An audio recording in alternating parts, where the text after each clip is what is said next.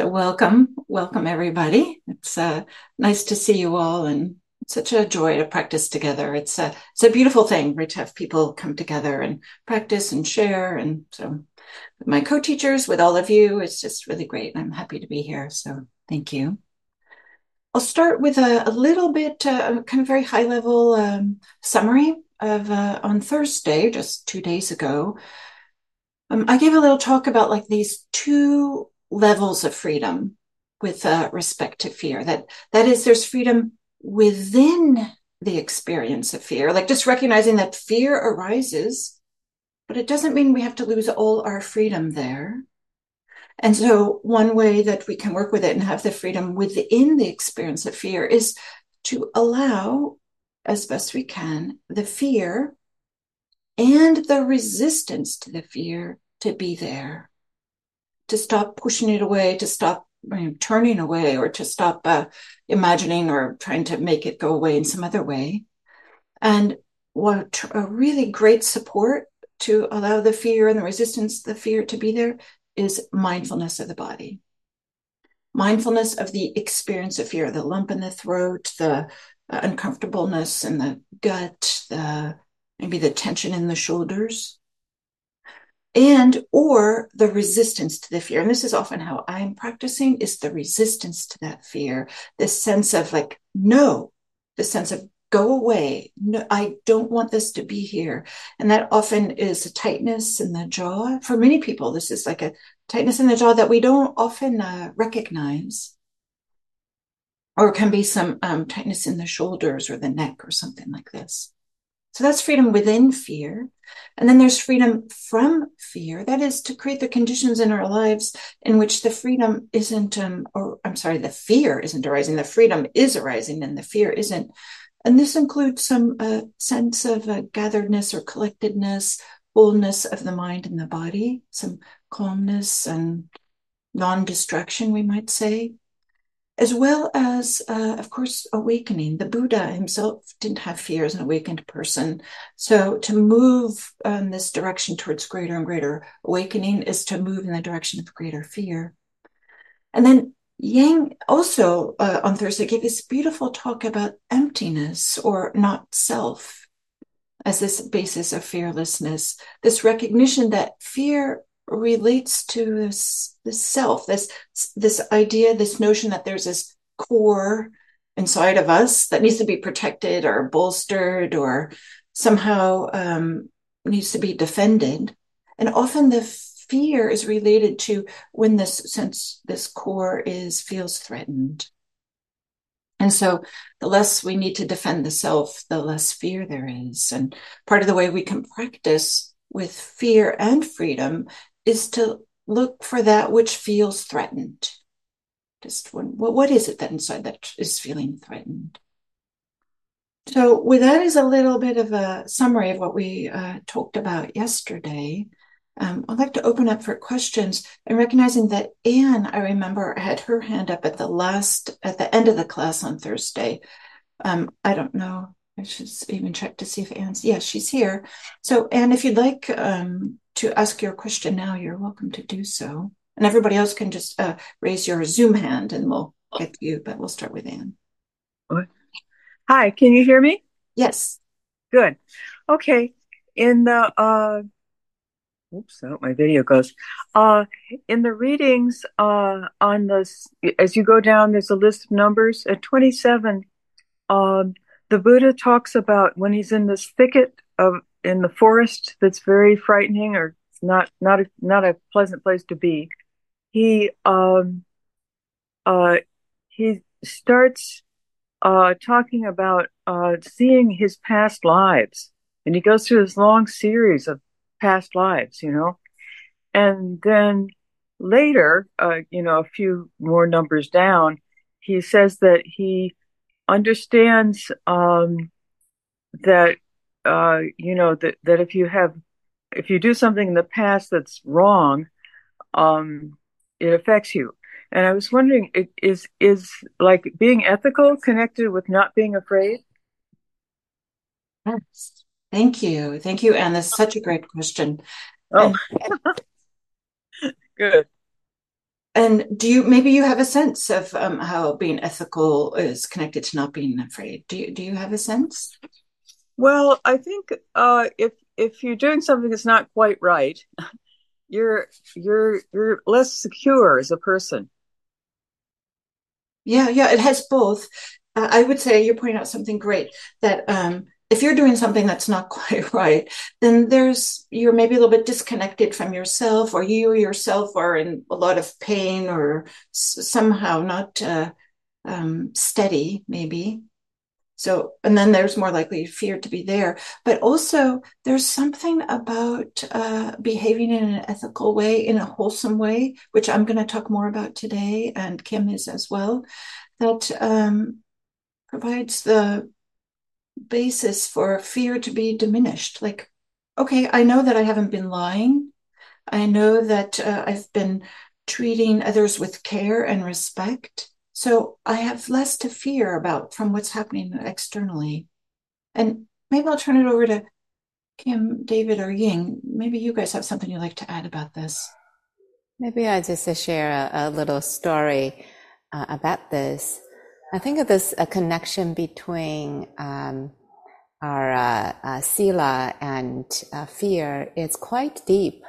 I remember the first time I noticed my uh, my son probably lied about something, and mm-hmm. the way I knew it was he was not at ease. He was pacing. he was so little, you know. I don't think he mm-hmm. really understood it.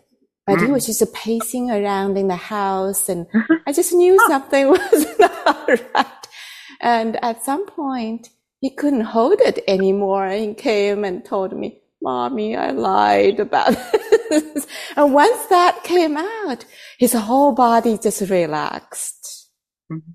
And so there is kind of a deep connection, uh, maybe, mm-hmm. um, maybe even beyond our rational mind to know how that works. Yeah.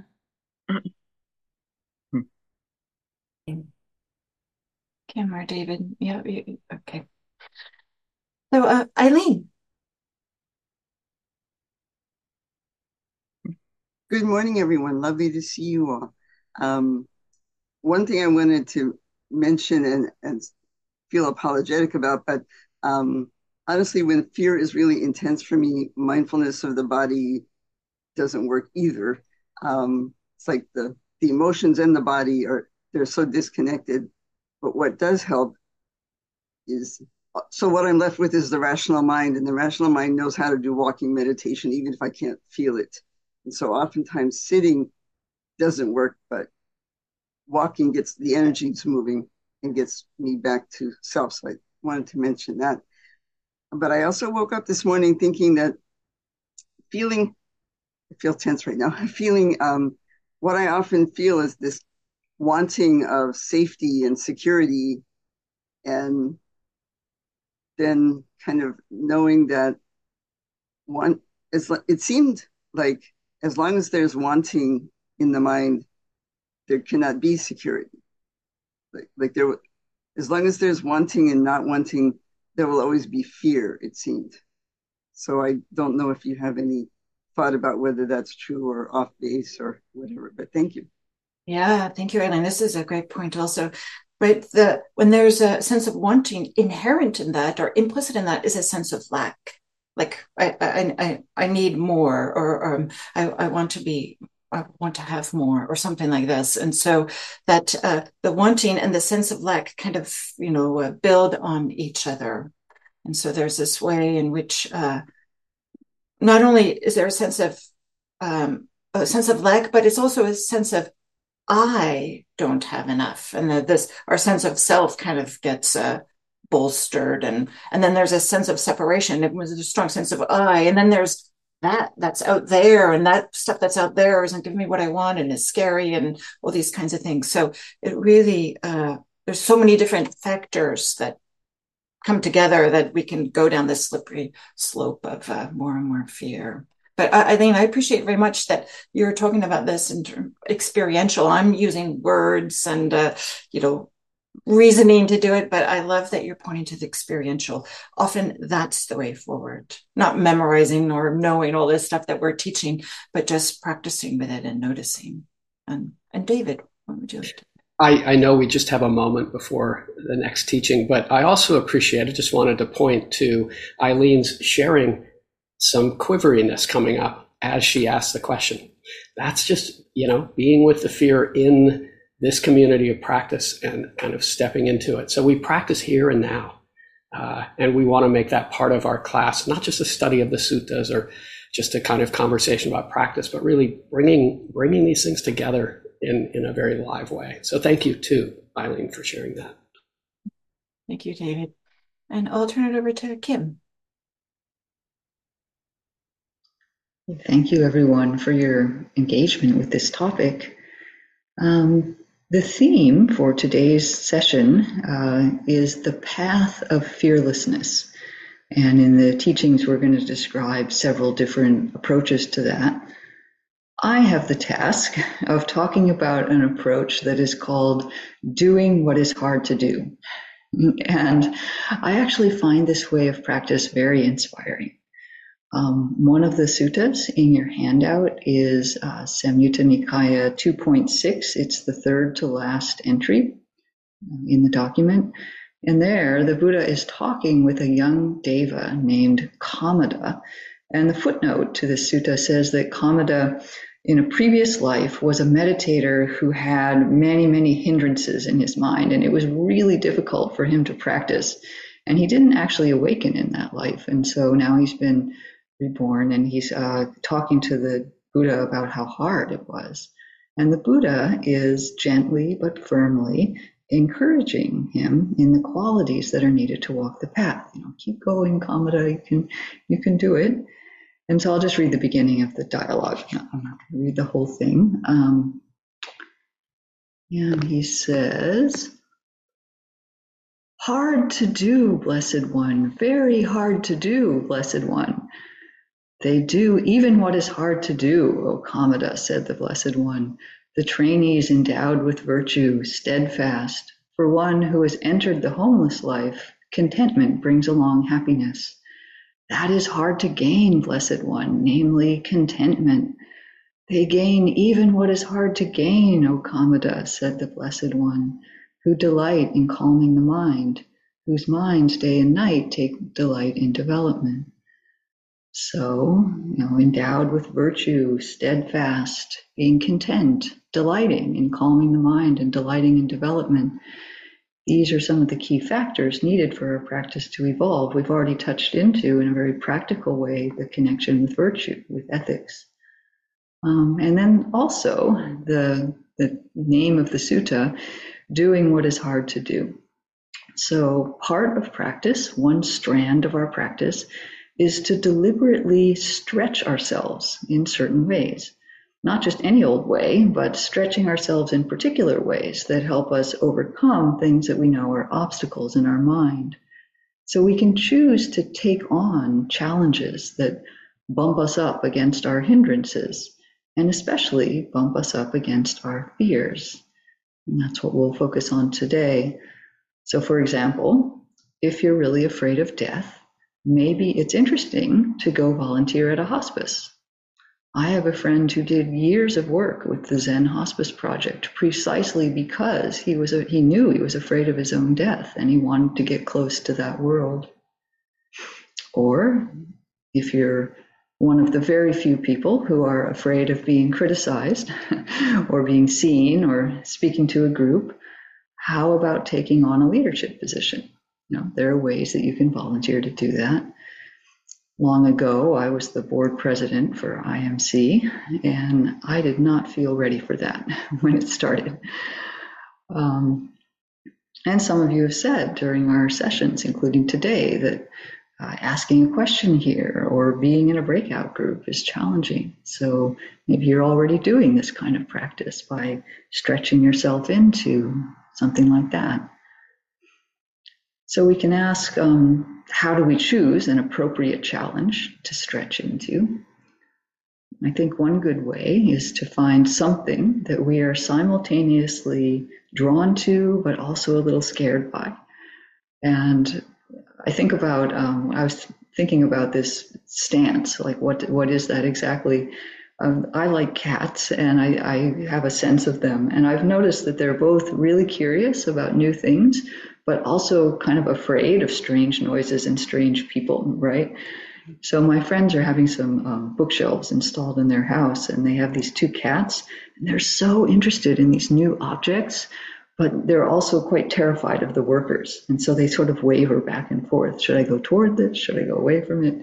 So if you have something like that in your mind, um, we can choose something like that that we're drawn to, but also afraid of. It might be a, a relatively small challenge, like spiders or something bigger. You know, um, maybe it's maybe it's time to quit your job and take a year to dedicate your life to the Dharma. Maybe. So in um, Majjhima Nikaya 4, the sutta that we keep going back to, it specifically says that the Buddha to be chose to practice in places that were considered scary. So, reading from the text, um, what if I were to dwell in such awe-inspiring, horrifying abodes as orchard shrines, woodland shrines, and tree shrines? I guess those were considered scary. Uh, perhaps I might encounter that fear and dread. And later, I, I did that. I went and practiced in those places. And while I dwelt there, a wild animal would come up to me, or a peacock would knock off a branch, or the wind would rustle the leaves. I thought, what now if this is the fear and dread coming? So we can do the same by choosing to approach activities or places or people who might bring up fear for us. And then going on in MN4, the Buddha has a very interesting thought. He thinks, why do I dwell always expecting fear and dread? This little line speaks volumes. So, one reason that fear is so scary to us and we have all this resistance around it is that we give it tremendous authority in our mind and our life. Anytime fear shows up, we bow down to it. We've even come to anticipate it. Oh, that's going to be really scary. So we're caught up in this cycle of expecting fear and experiencing fear and getting flustered about dealing with fear. And so it's a kind of a knot, right? Until we can start to cut through this by choosing to walk toward what is scary.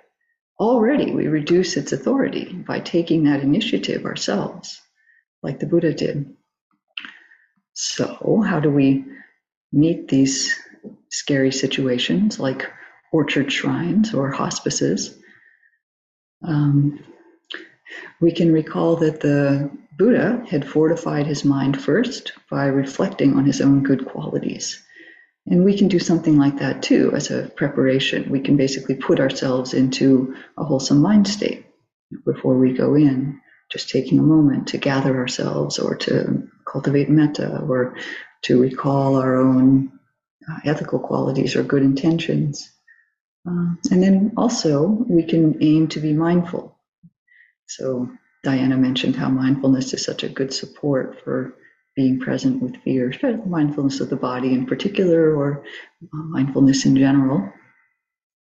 And then um, the approach we've been given is that we can determine not to change posture. And we can take this a little bit metaphorically as we do these challenging situations. So we just calmly accept the fear while continuing to do what we're doing. If we're sitting in a hospital room with somebody dying, we can just keep sitting there, being present. If we're in a difficult conversation, we just keep having the conversation. So we can find ourselves able to act alongside the fear. That's what we talked about a little bit last time.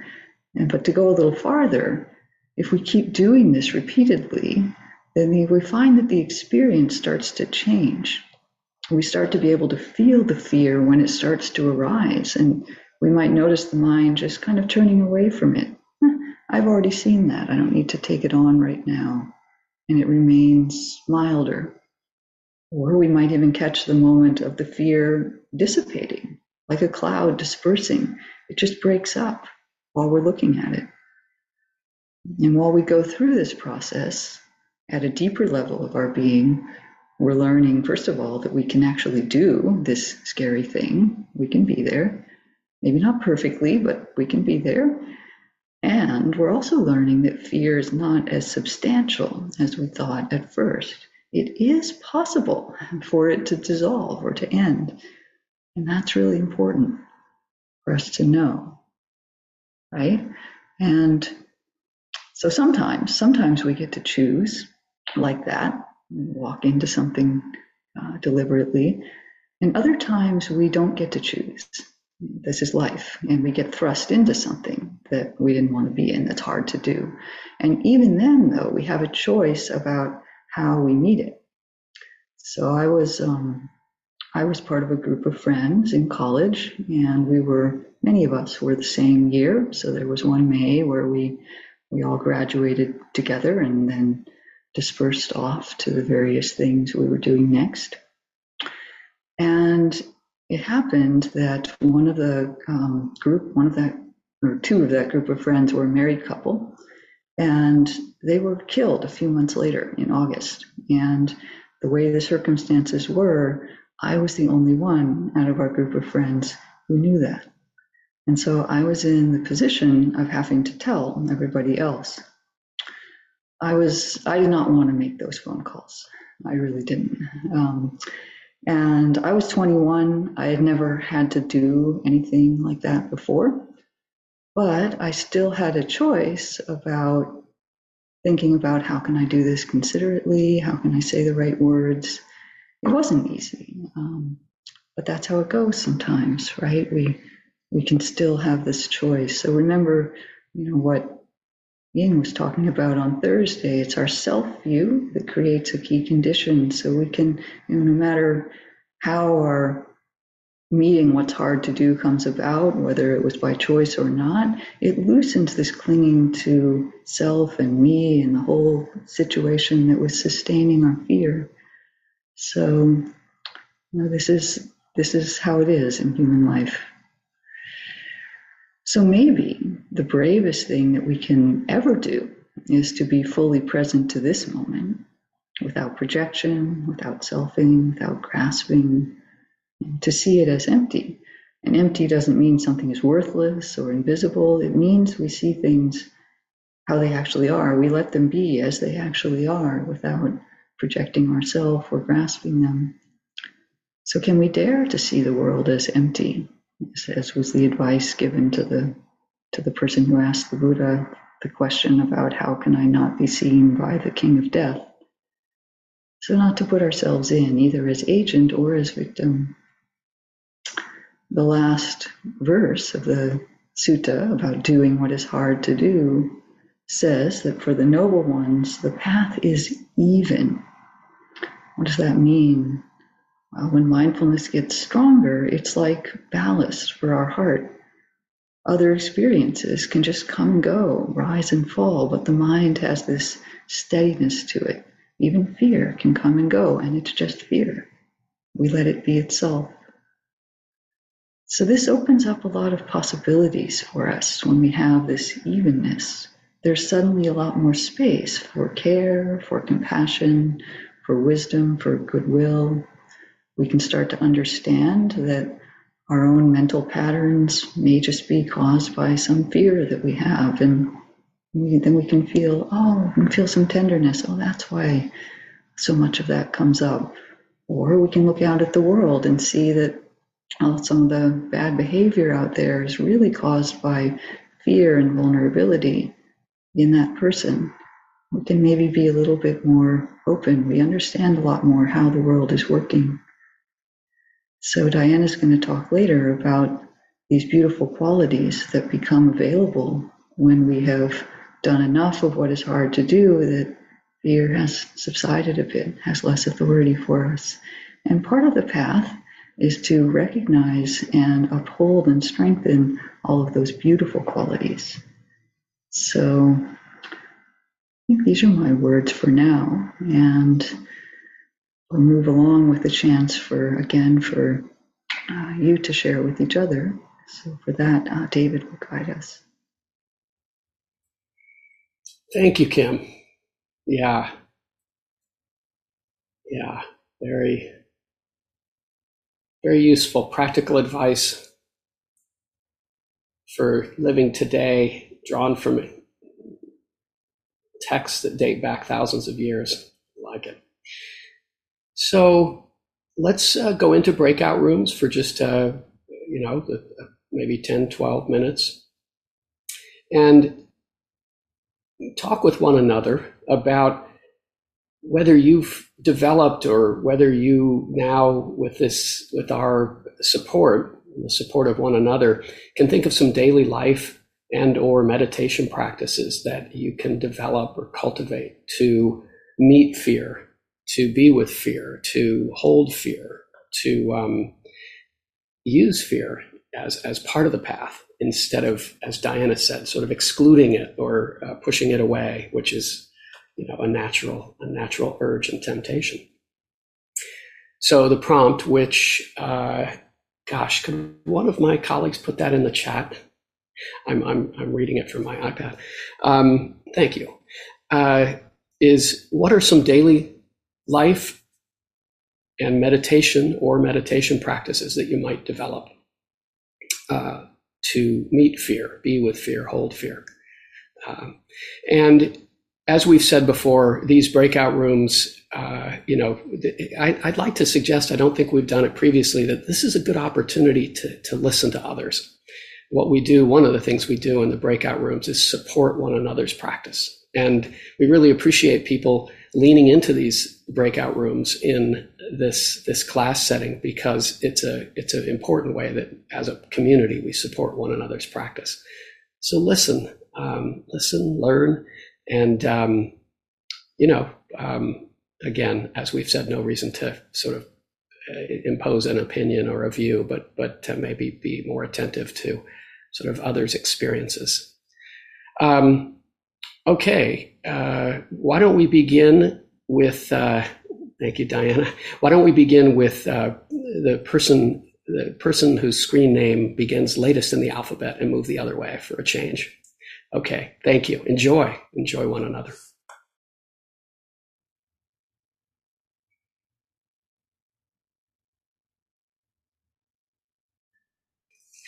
Okay, welcome back. I hope that was hope that was enjoyable, uh, and that possibly something was was learned.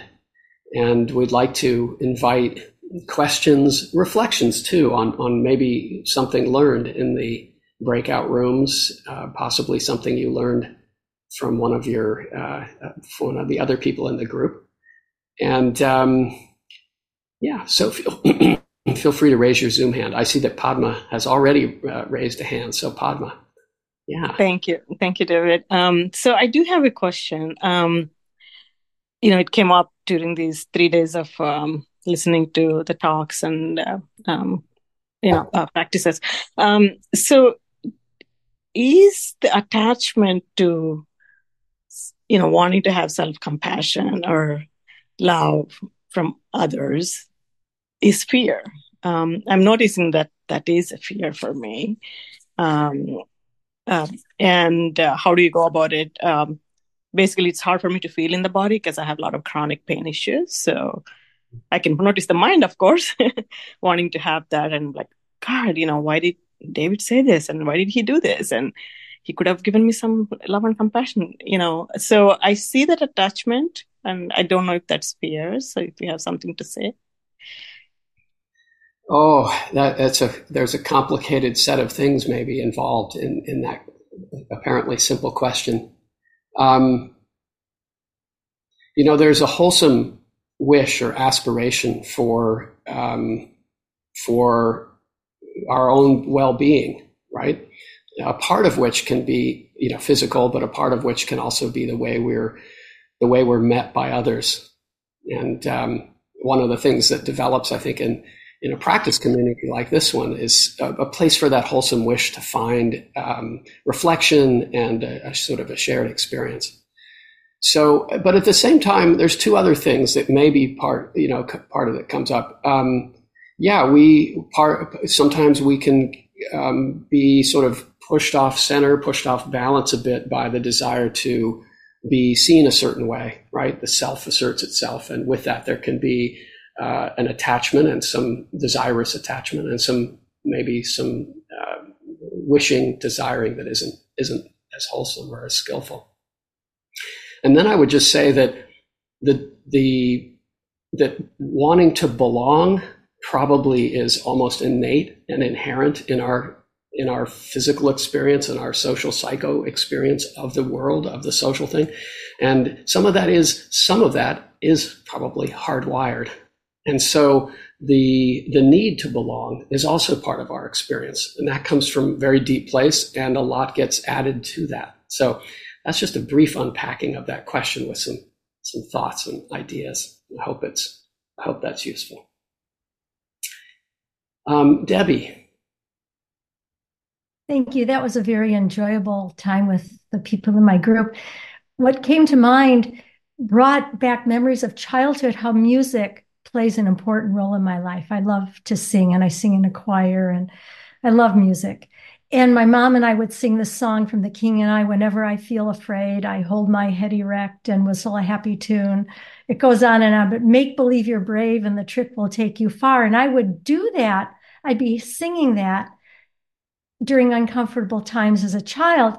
And then as a college student, Joni Mitchell was very popular, and she had this song, hmm. Fear is like a wilder land, stepping stone or sinking sand. And I would sing that whenever I was um, approaching something that was difficult.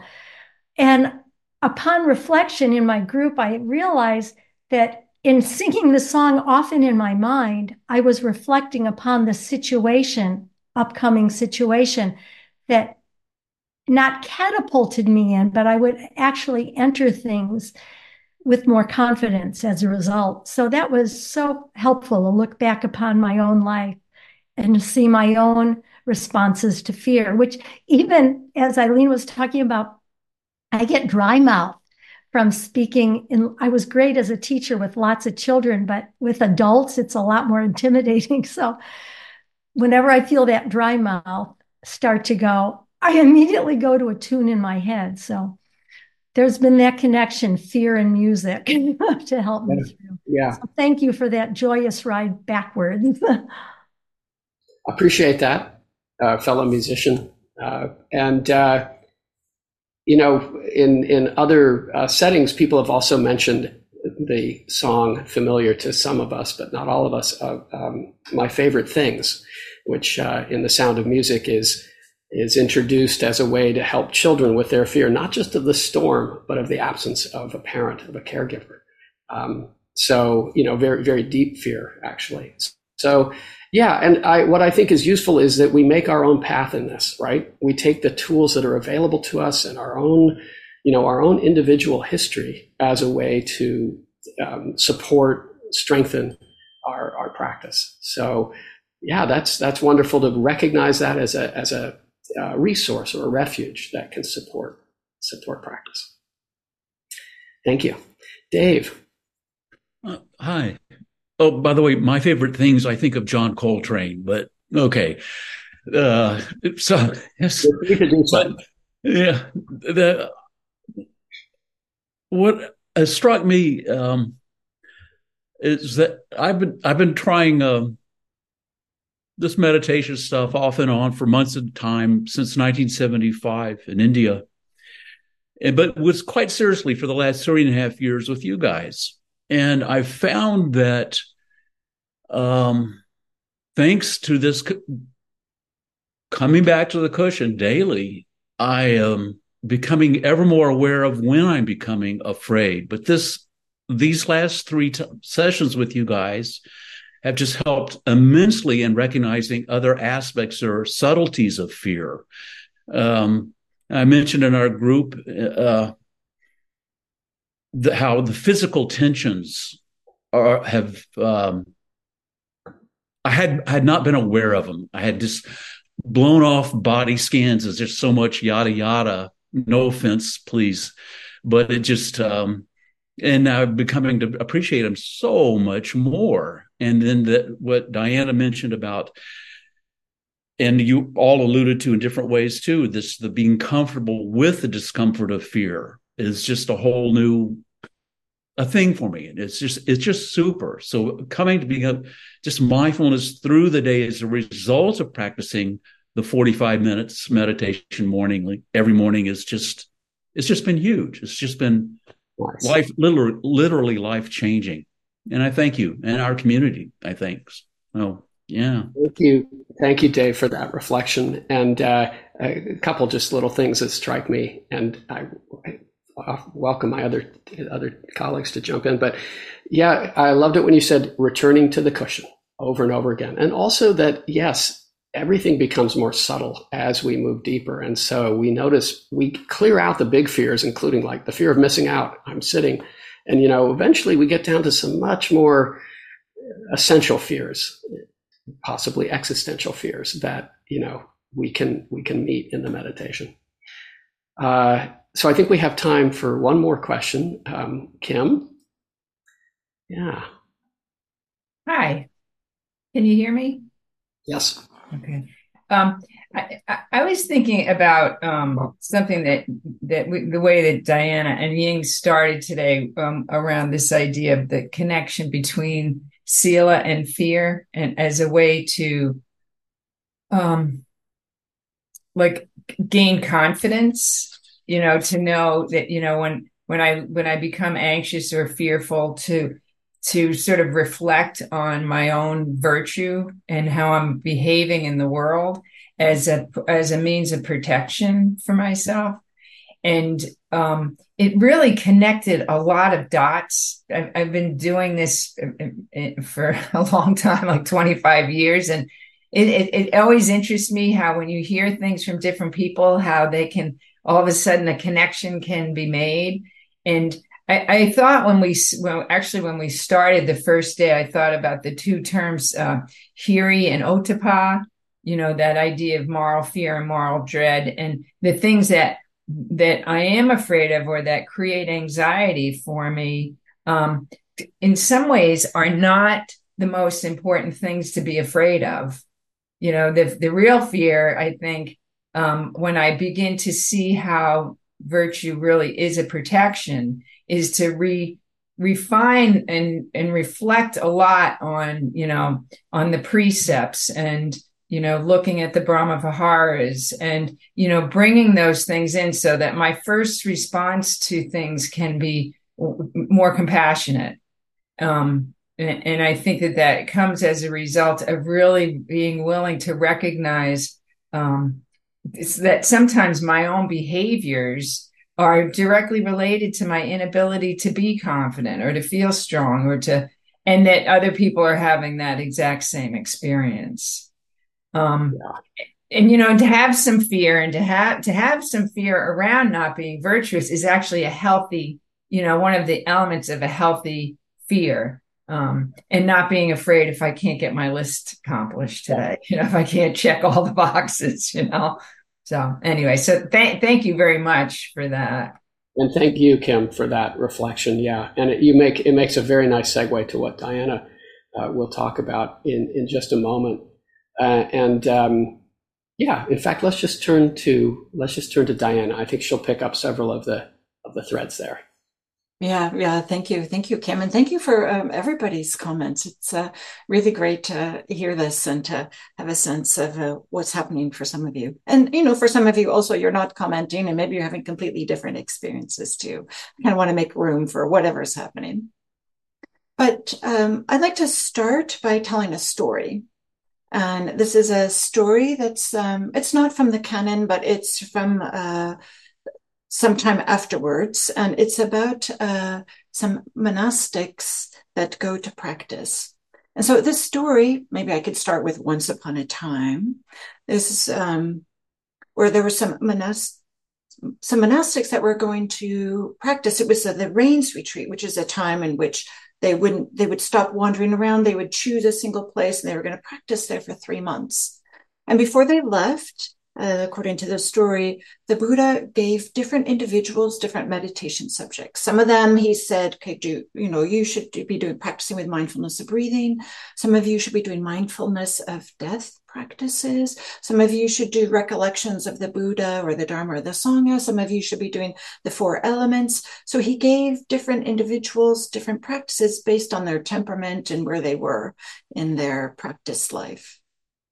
So um, there's this one group, very large group, that after getting their instructions, they left to go, okay, where are we going to settle for this uh, rains retreat? And they came to the foothills of the Himalayas and they found this beautiful location, nice shade, nice temperature, clear water right nearby. They could have plenty of water. And then there was a town that was very close that in this town, they loved the monastics and they were happy to support them. And when they, um, when these monastics showed up, the townsfolk said, Oh, please stay here for the retreat and we'll support you and we'll build you some meditation huts and we'll fill up your alms bowl and we'll take care of you. So the monks like, okay, this is the ideal location we have everything we need.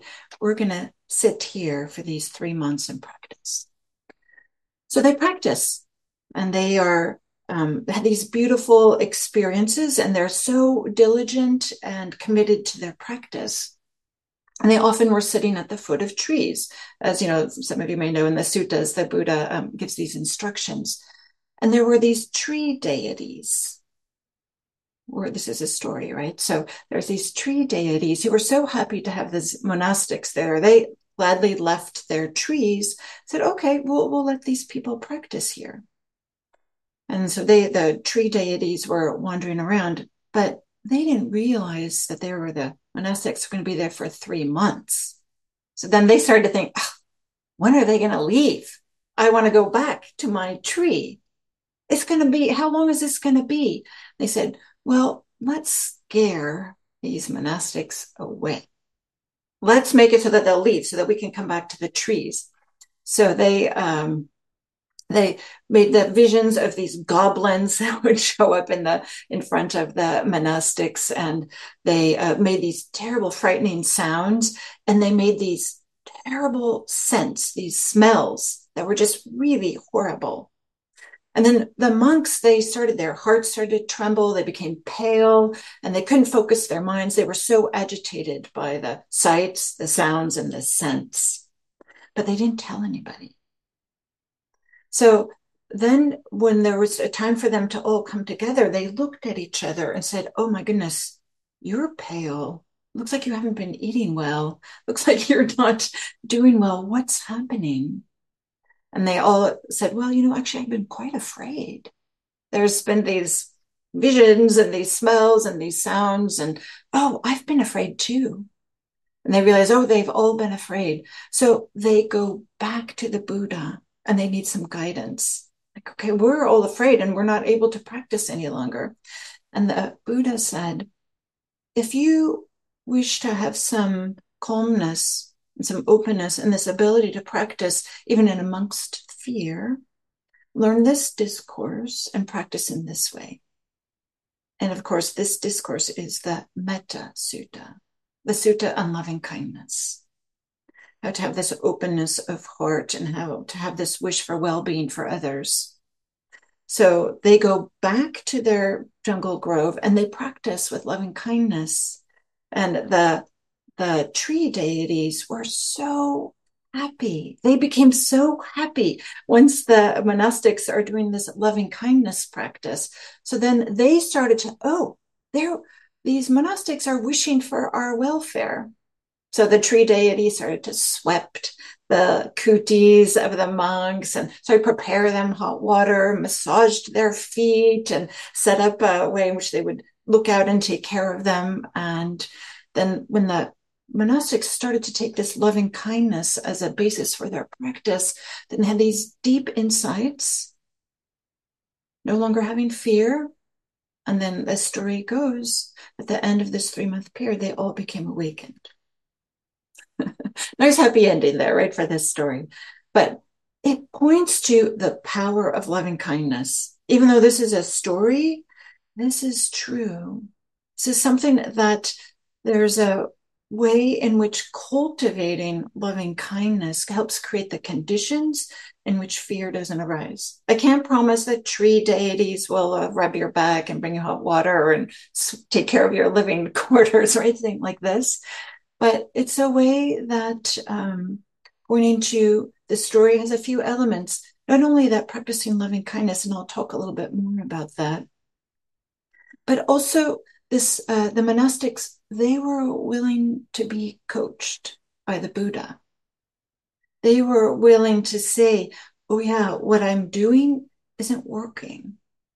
And this willingness to do something a little bit different.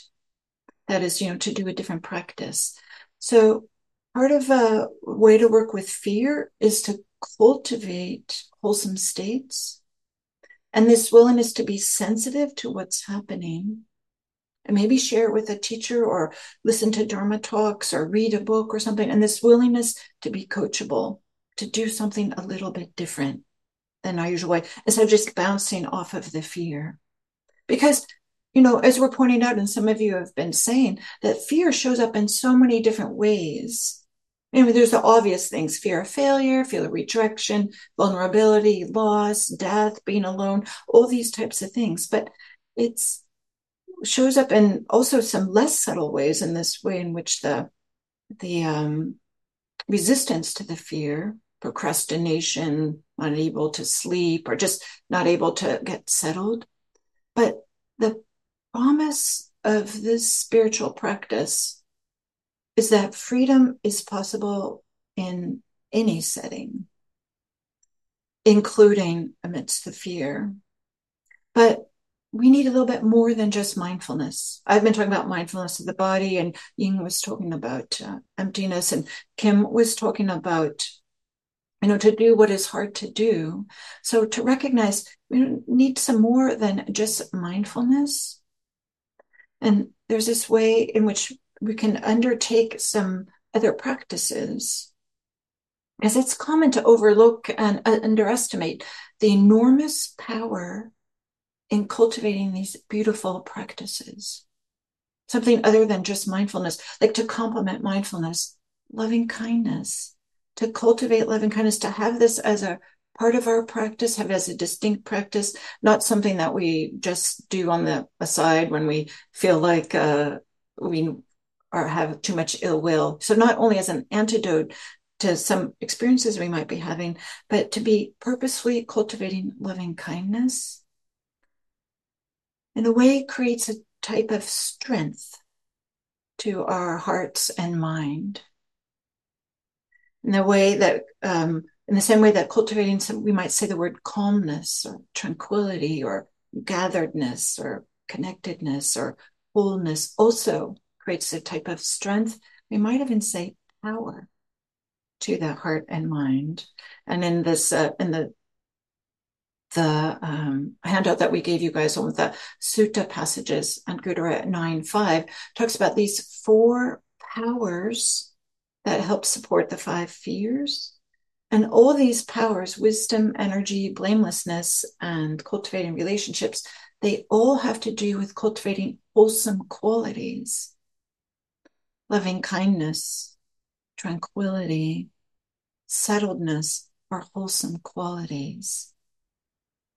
So, part of our practice towards freedom is beginning to learn what is wholesome, what is not wholesome, what is helpful, what is not helpful, what supports this movement towards greater freedom and what doesn't. And so to incorporate loving kindness and some settling practices or calmness, tranquility, samadhi.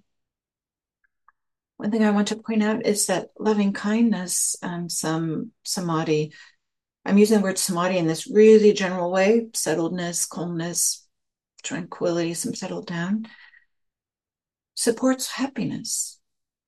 Happiness is an integral part of our practice. But sometimes maybe we're not feeling happy at that time, but if we can cultivate some loving kindness as best we can, helps bring some happiness. To cultivate some calmness helps support happiness. Because A mind that has a little bit more happiness, a little bit more sense of well being, doesn't experience fear in the same way, is able to be with the fear, is able to be with the resistance to fear in a way that we can't when we're really agitated. So when there's a reservoir of happiness, our life starts to unfold differently. And maybe in the same way that these tree deities in this story started to behave differently when the experience, when the mental inner experience of the monastics started to change once they did loving kindness practice.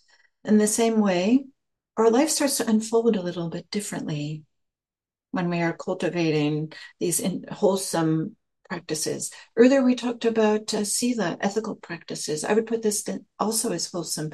So, our ethical practices, loving kindness, and some settledness, some samadhi. But I will say that it does require that we have some faith in the investment of time, faith in the investment of effort to cultivate these practices. Like to intentionally say, yes, this is this is worthwhile to spend some time cultivating loving kindness. And maybe I'll say as an aside, I'm not saying specifically how to do this. Many of you know about loving kindness practices, and there's lots of resources on how to do specifically metta practices, loving kindness practices. There's also resources on how to uh, practice with a settling the mind that are distinct from just mindfulness.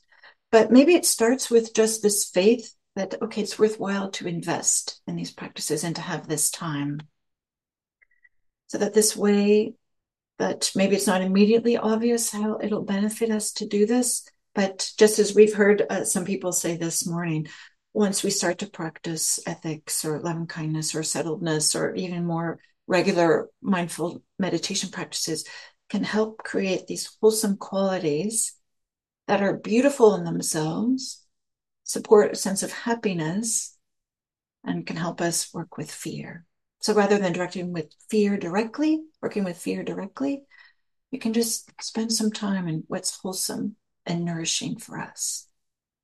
And with that, I'll turn it over to Ying.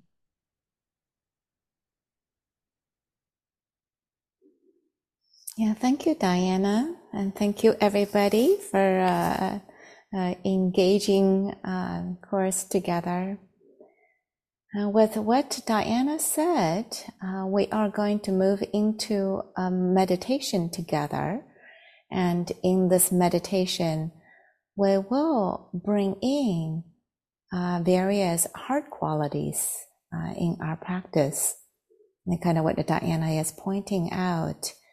at times, it may be very helpful to specifically evoke or invite the cultivation of beautiful heart qualities that may be available and accessible unto each of us. And so, um, let's do it.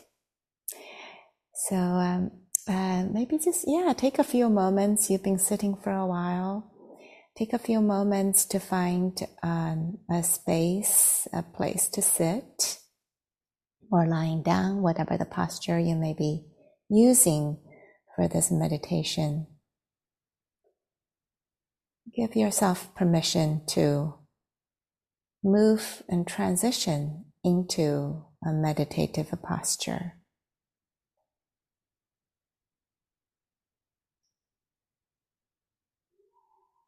At the beginning of this meditation, just by giving ourselves permission to arrive in whatever way it may take. That's an act of generosity and kindness.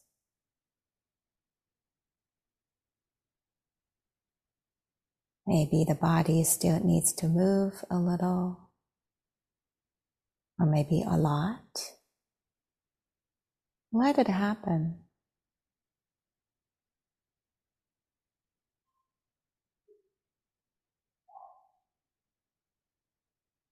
Arriving at your seat with generosity permission and kindness.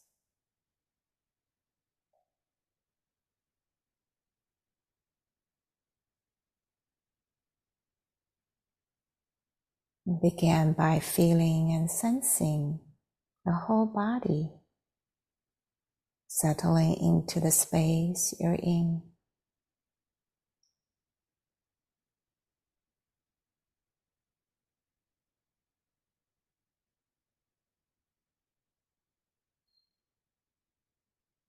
A sense of a presence maybe here.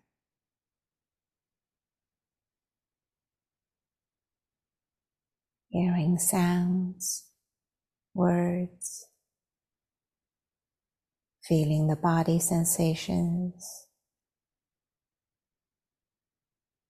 or noticing thoughts or lingering emotions.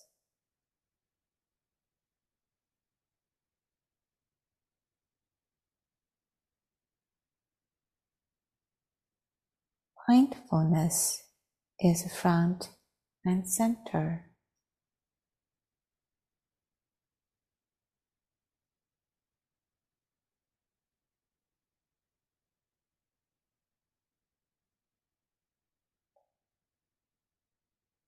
At the same time, touching in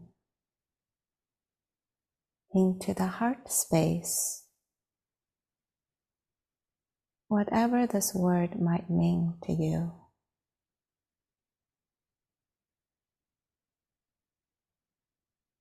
Inviting heartfulness to come forth.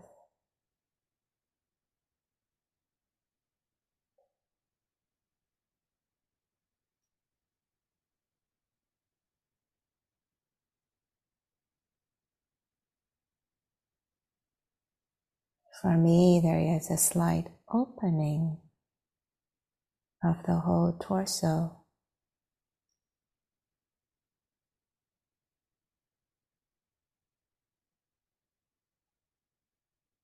The body may relax a little more.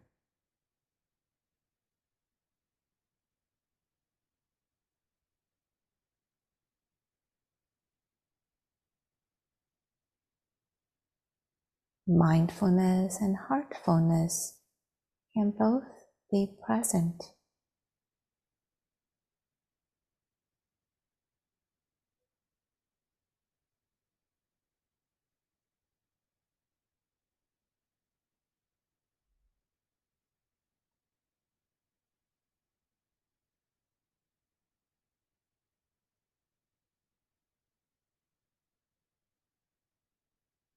Allowing the alive experiences to arise.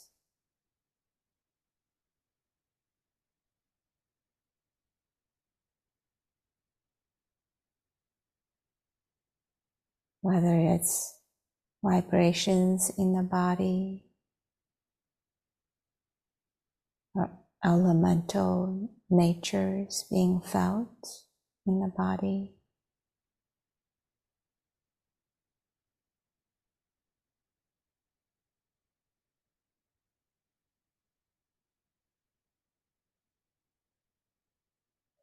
Touching in with our experience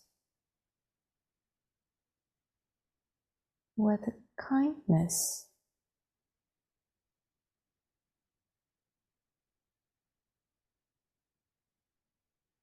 Kind attention.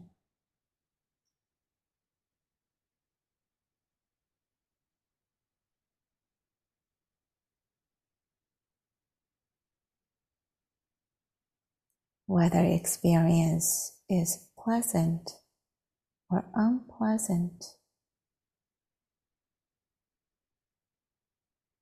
And we feel, sense, with a kind mindfulness.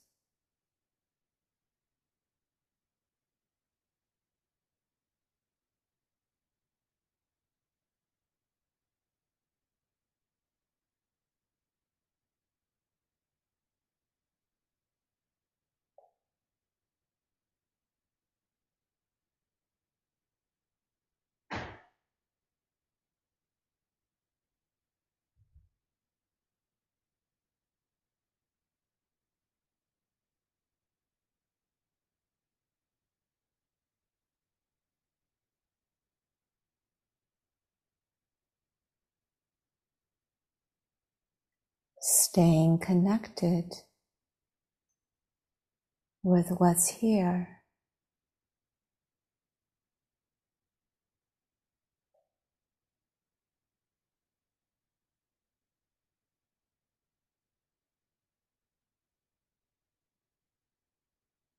Softly and gently.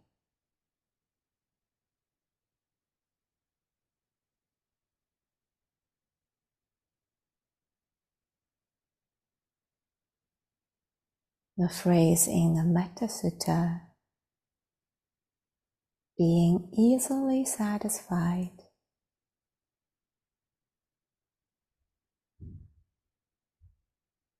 Easily satisfied with what's here.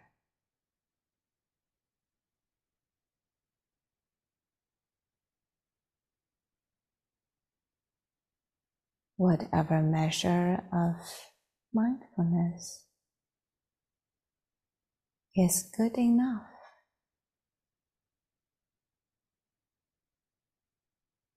Whatever degrees of heartfulness, it's good enough.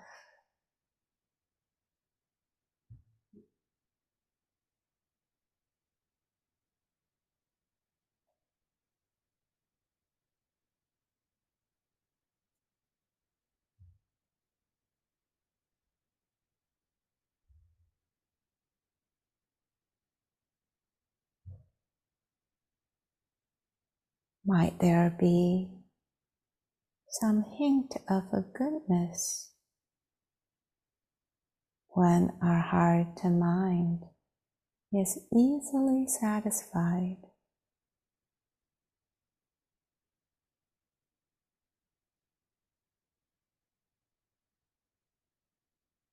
Maybe you can feel the body can settle ever so slightly.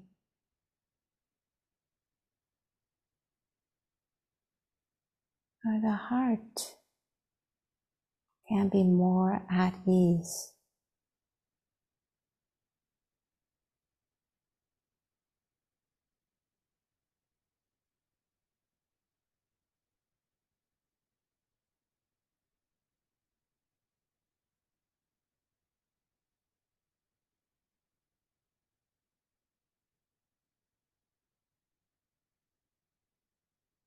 Just this is good enough.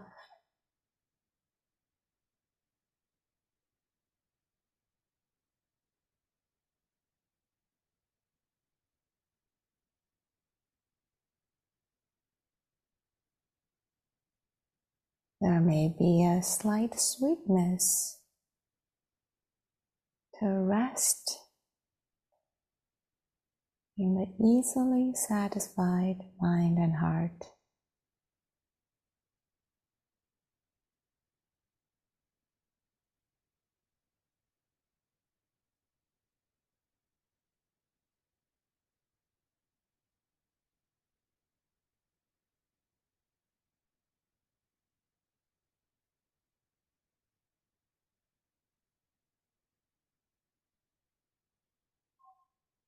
Kindness can permeate throughout the body.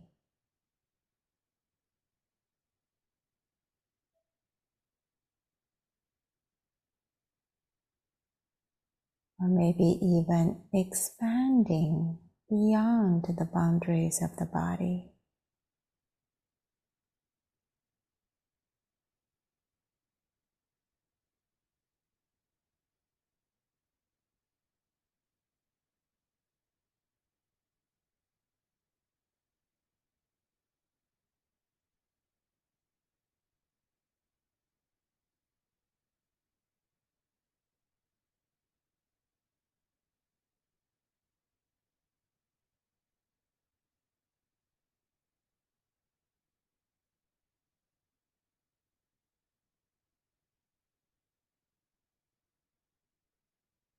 Metta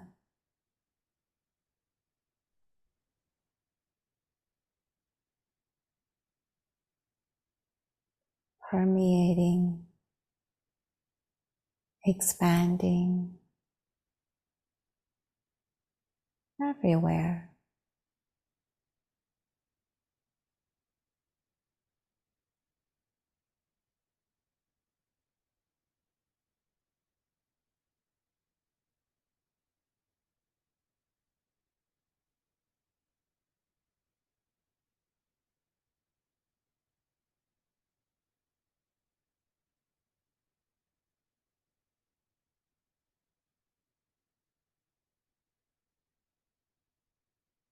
The body may respond to this.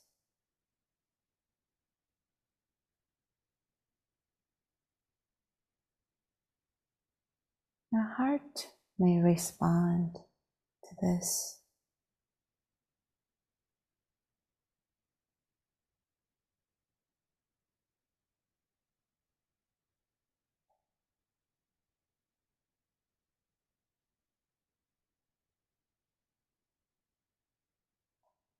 Tenderness,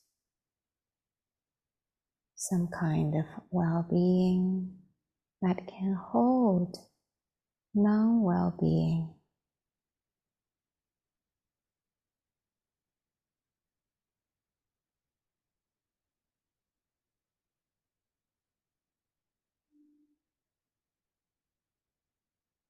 Sense of a possibility to meet that is hard to meet.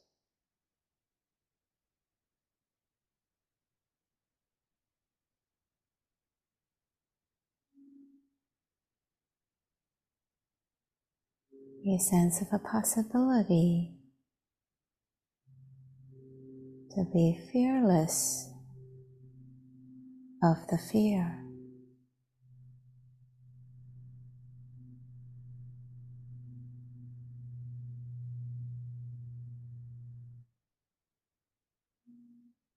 Allow this field to expand, to include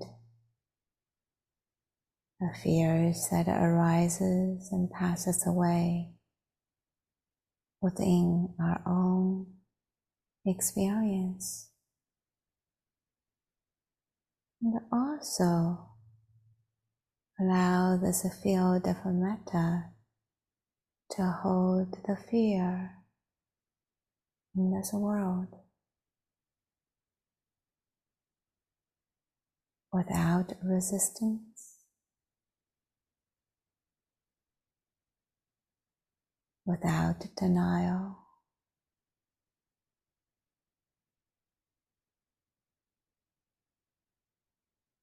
By the boundless kindness.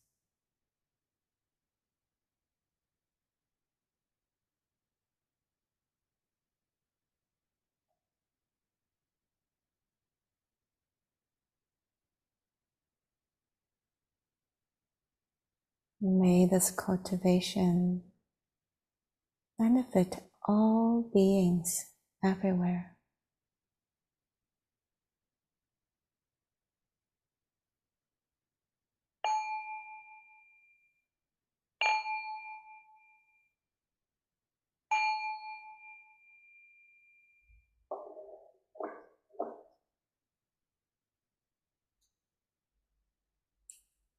Thank you, friends. So we'll uh, shift again uh, to invite uh, some additional reflections or sharing or questions you may have um, with today's teachings or the teachings we've done in the last few sessions.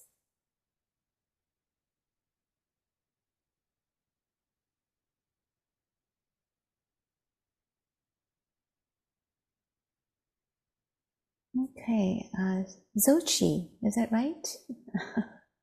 okay, please. Oh, thank you. Okay, so I almost don't even know where to start. Um, the class was so good. um, but I'll just uh, keep my comment short and say this meditation you just did was the first time I've heard the loving kindness like this. I just really appreciate it. Mm. And it's really difficult for me to go with the phrases. I don't feel anything. I, don't, I feel detached from them. I keep trying to do them and just saying, don't worry, you know, they'll work eventually. but, you know, this was just a very nice way to end the class because I'm going to start you know, kind of trying to look for different ways to bring metta into my practice, which I know is very useful. So thank you. And thanks all the teachers because everything was really nice. Thank you so much. Yeah, wonderful, wonderful, helpful uh, to name. You know, uh, uh, each of us might uh, touch in with these heart qualities in different ways. Yeah, yeah. Thank you. And Lynn. Yeah, an early metta teaching from like years ago from the Barre people in Massachusetts has had a nice addition that I'm liking you that I used a lot today too, which is may I have mental happiness, may I have physical happiness, may I have ease of well-being, may I be free from suffering, may that which arises deepen into wisdom and understanding. And that addition for me to the metta practice, may I be free from suffering, may that which arises deepen into wisdom and understanding.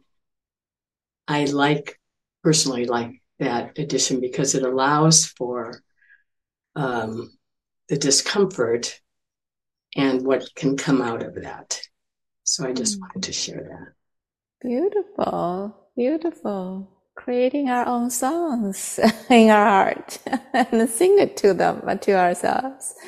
Thank you. Yeah. Hmm.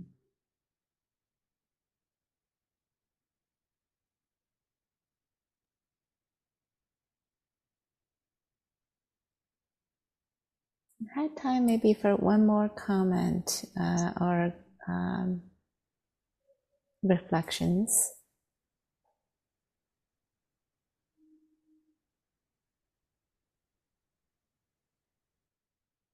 Well, if not, I'm going to pass it on to Kim.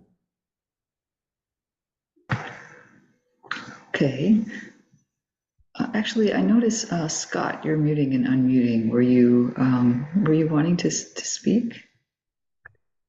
I, I yes, I was. And okay, uh, go ahead. Thank you, Kim, for noticing that.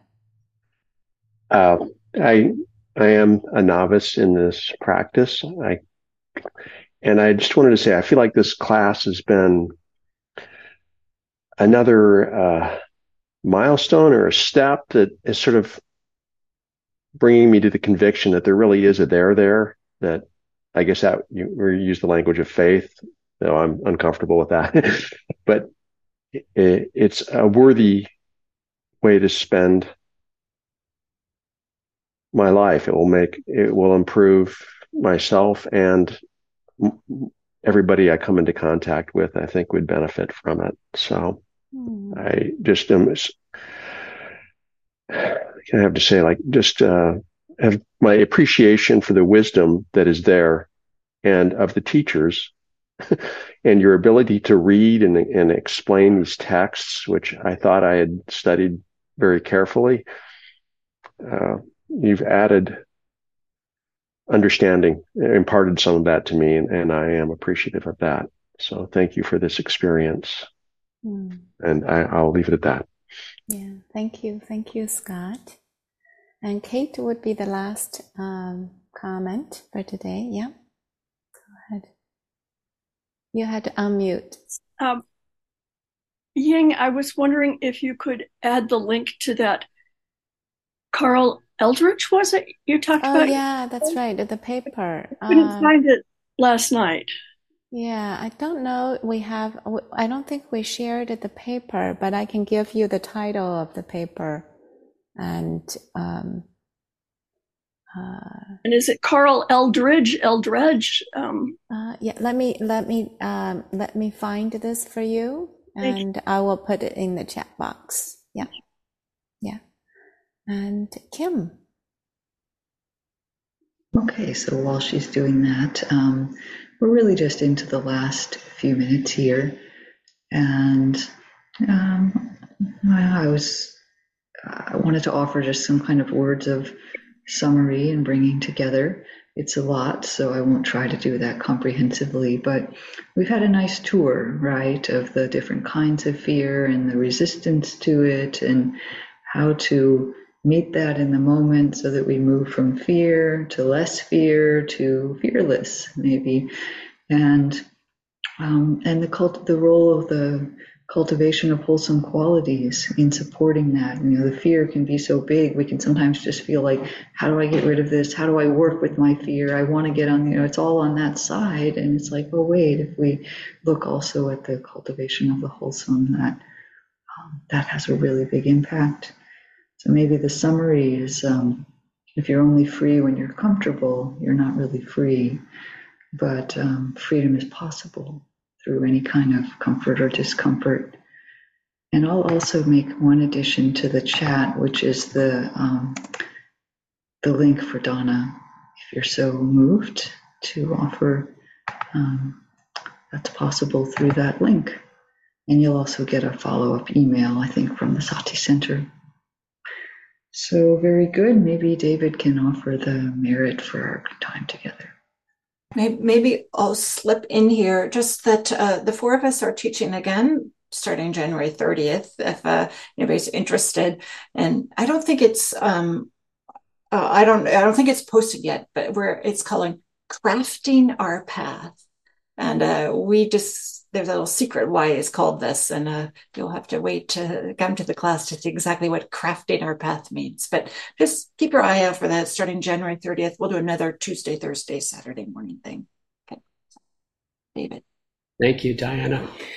So, very briefly, um, yeah, in dedicating the merit of our gathering together over these three days, maybe we can bring to mind and celebrate the goodness of heart, the uh, heartfulness that Ying spoke of in the guided meditation, um, the kind attention that Ying mentioned in the meditation that we bring to ourselves in this practice, that we bring to one another as we support one another's practice, and uh, with the with the expectation and the good wish that this practice benefit ourselves others, our relationships, and that uh, the goodness that we've gathered together, we don't hold for ourselves, but share as we step back out into the world this weekend, today, right now. And uh, that we take with us the wish that we be free and that all beings be at peace, all beings find contentment. May all beings be free.